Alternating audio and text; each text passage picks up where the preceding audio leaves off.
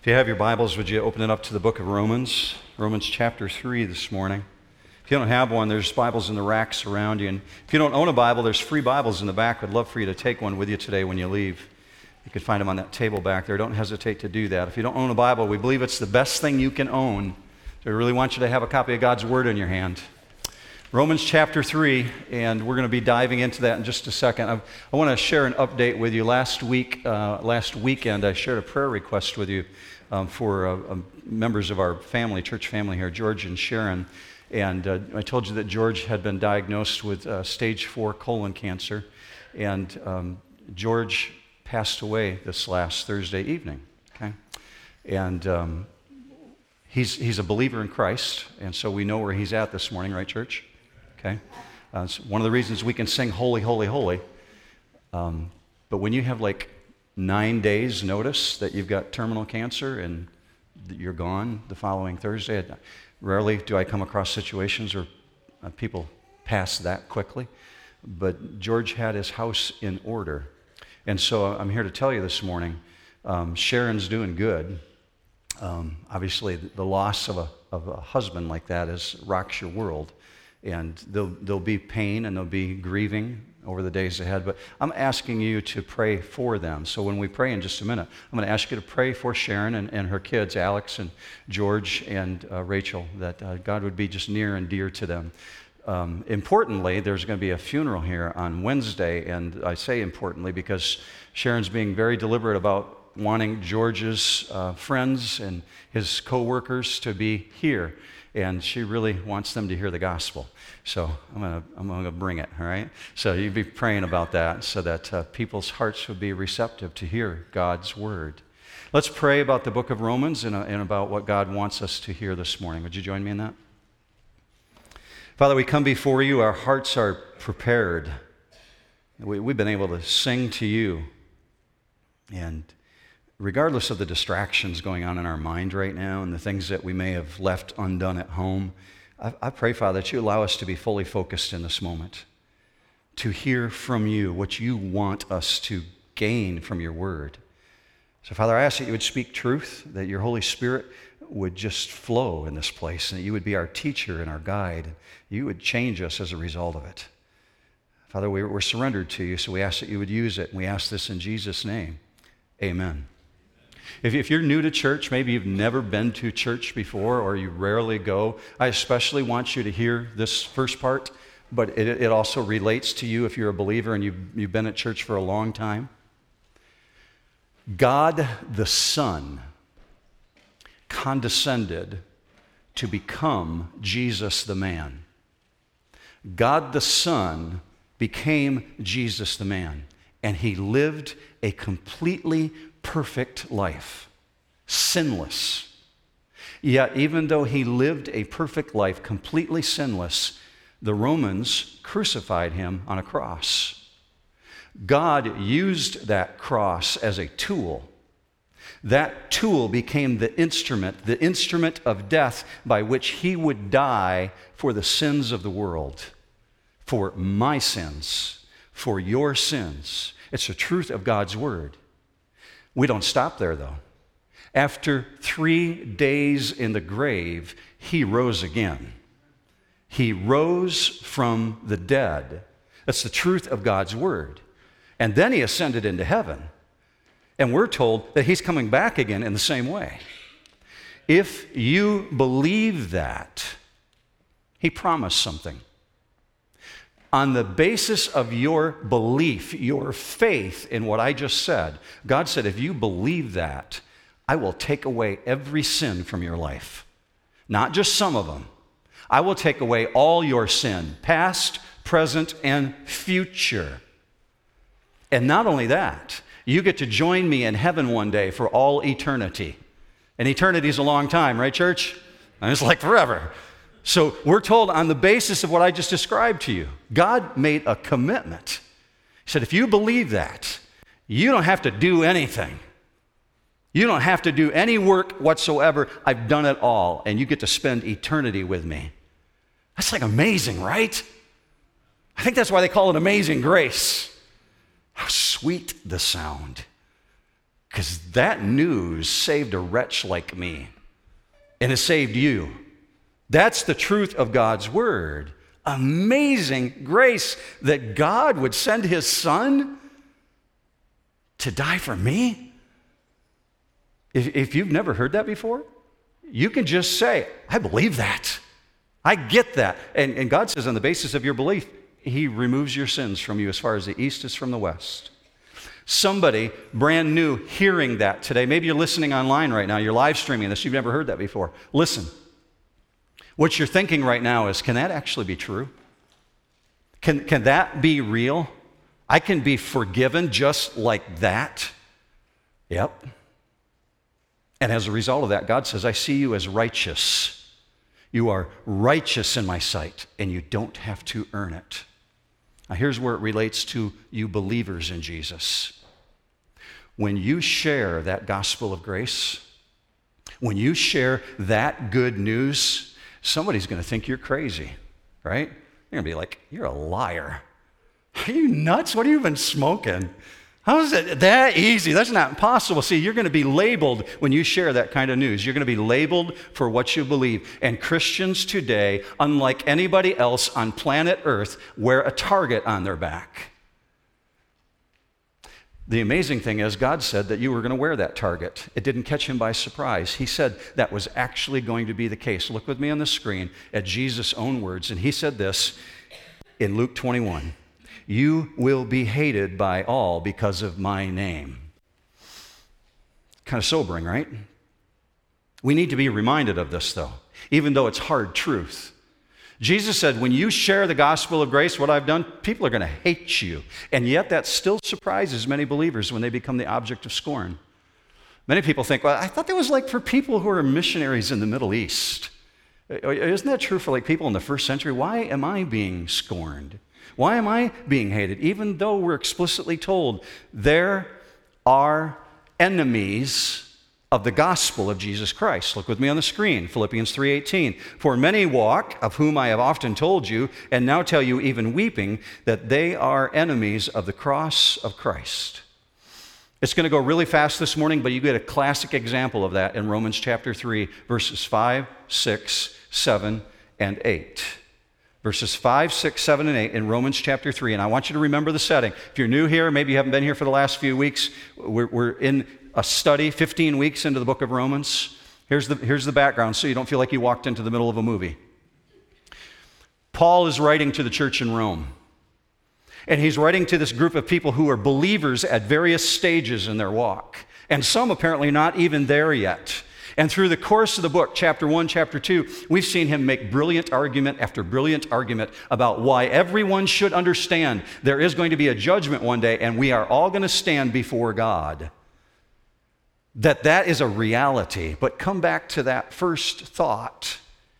If you share the gospel of truth, that God will take you from that judgment and redeem you to eternity for Himself, if you share that truth, some people are going to harass you and are going to laugh at you and they're going to mock you and they're going to slander you and they're going to label you. Anybody here know what I'm talking about? Been there? You know exactly what I'm identifying, maybe in the workplace, maybe in your neighborhood, maybe in your own family. You identify with that. Let's take Romans chapter 3, verse 5, 6, 7, and 8, just as a chunk. We don't normally do that at New Hope, but I'm just going to read through it with you, and then we'll break it down. So let's go to the screen or in your Bible if you have it open or your iPad and, and just read along.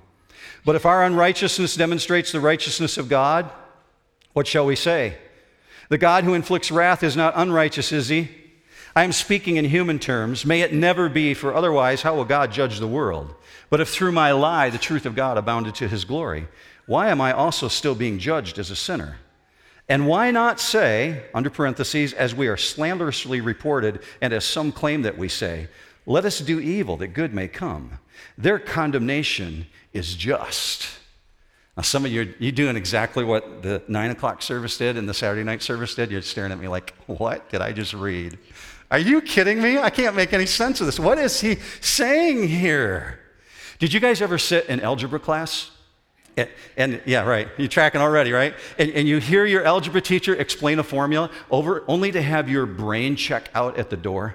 Like, my brain went numb. And then it's even worse when your algebra teacher says, Wait, did you pay attention? Because there will be a test on this, right? You're reading this and, like, what am I reading? Romans chapter 3, verses 5 through 8 have been called the most difficult passage in the entire book of Romans.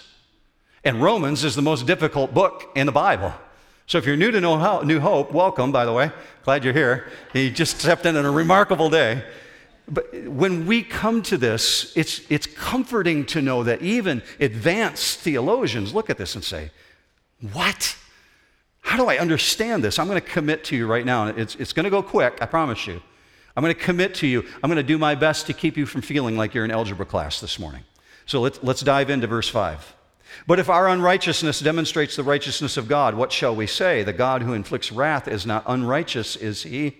I am speaking in human terms. See, Paul's inserted a qualifier here, almost like an apology, and he had to put it in these parenthetical brackets. Even the notion that sin could somehow enhance God, he says that's a stupid human argument. Well, he didn't say stupid, I inserted that part. But he says that's a human argument. So he's posing this really arrogant question on behalf of individuals who have challenged him. Someone, somewhere along the way, has entered into debates with Paul and have challenged him on God's right to judge. And so they, they say it this way hear this. Paul, from what you're saying, can't we imply then that the unrighteousness of a person actually magnifies the righteousness of God? In, in that case, Paul, would it not be unjust of God to punish? If I'm a God glorifier, why would he punish me? Are you tracking the argument? You see how stupid this is? You, you say this, Paul. You're saying when God forgives sins, his grace is magnified. Well, I'm a sinner. So therefore, the more I sin, the more opportunity there is for him to manifest his grace. Remember last week? Uh, I'll catch you up if you weren't here. Last week we talked about the faithfulness of God even when his own people are unfaithful. That when he makes a promise, he sees it through to the end. God is always faithful, even when we're unfaithful. Well, last week we talked about the faithfulness of God despite the unfaithfulness of his own people. And the argument that they're making here is then, well, then that sin glorifies God because then God gets to show his grace more. You ever heard the word sophistry? Sophistry is a, word that's used to explain when somebody tries to use logic to defend the illogical. In the political world, they call it spin, right? You know what I'm talking about? After debates, you see people go into the back room and then they try and explain what somebody just said on the debate stage. They're trying to soften or give it another meaning. We've seen a whole lot of that in the election cycle that we're in right now, right? There's a lot of spin going on. That's called sophistry. It's an attempt to defend the indefensible. So, lest we think Paul's expressing his own thoughts here, immediately he adds this. I'm speaking in human terms. Don't think for a moment that I believe this. Go with me to verse 6. May it never be, for otherwise, how will God judge the world? He says this with incredible intensity. If you look at the Greek language, there's one word for those four English words you're looking at.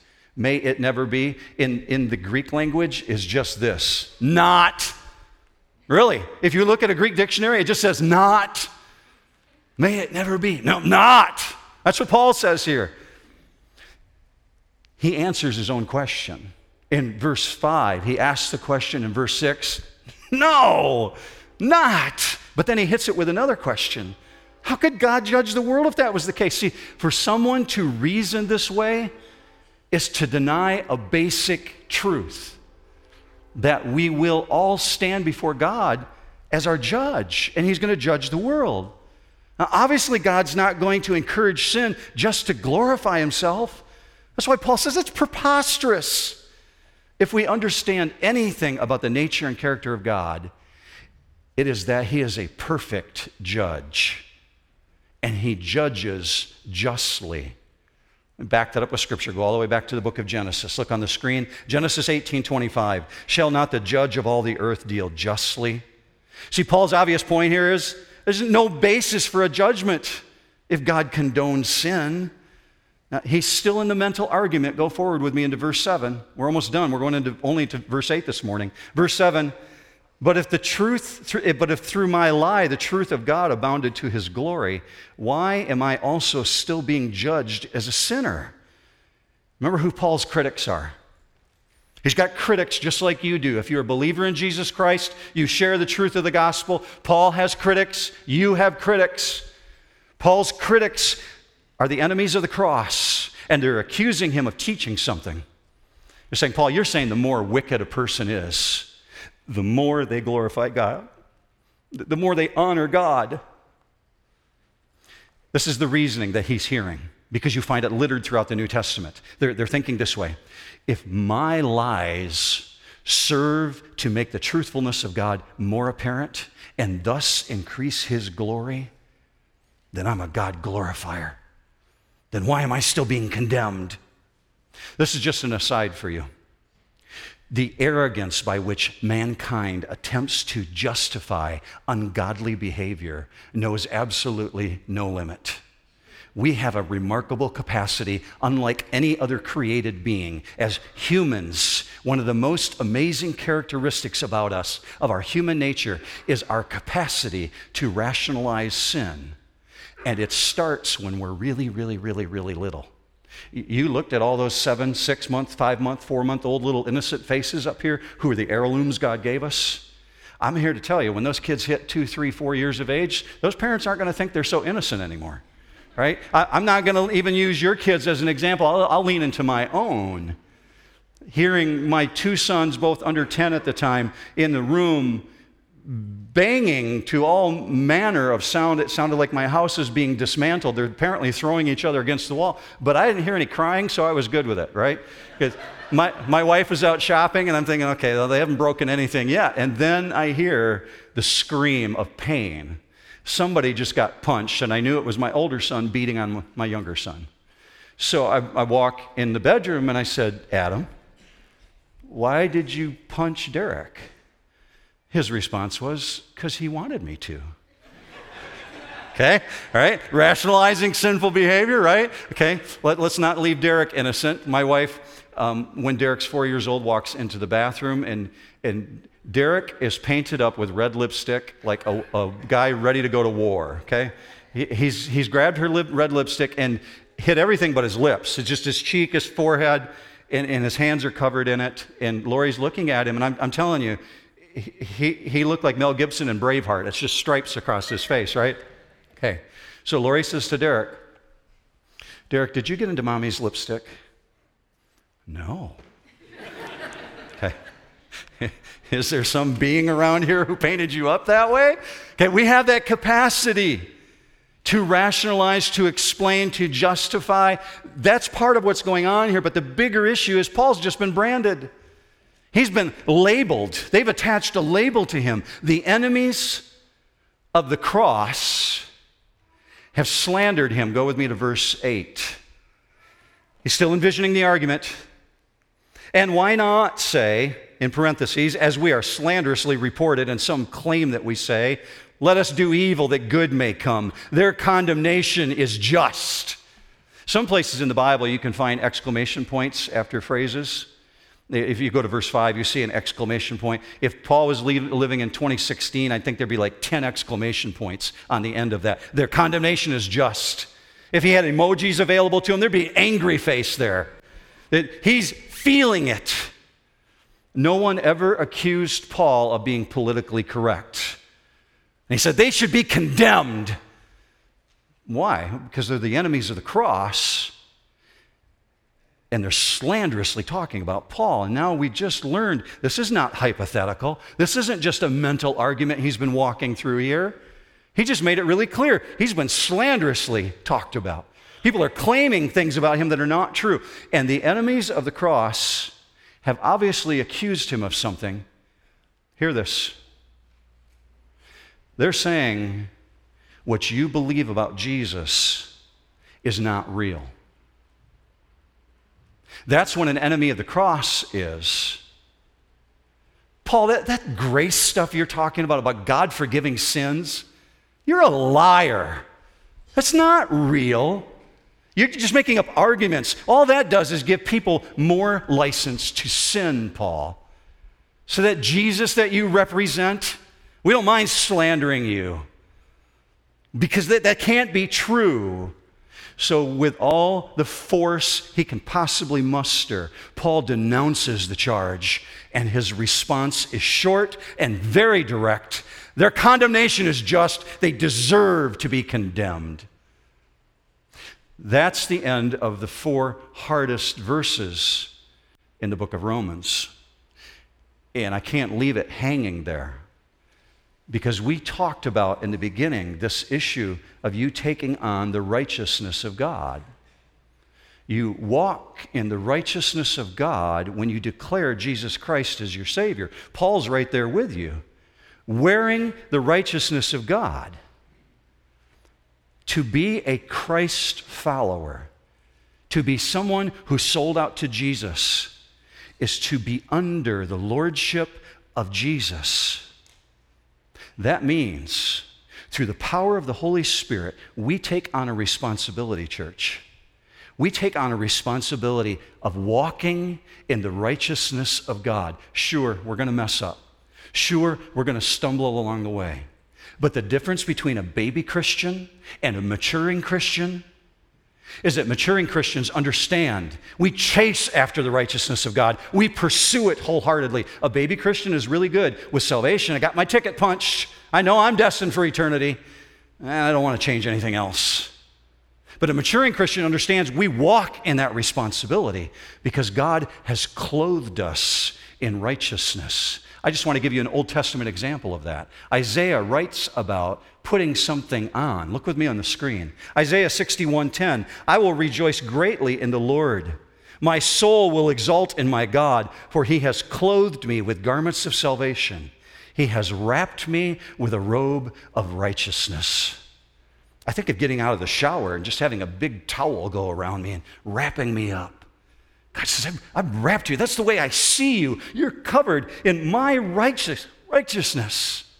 It's, it simply reminds me of this church. If I belong to God, not only has He given me salvation, but He sees me as righteous, even when I don't feel like it, even when I don't feel so holy.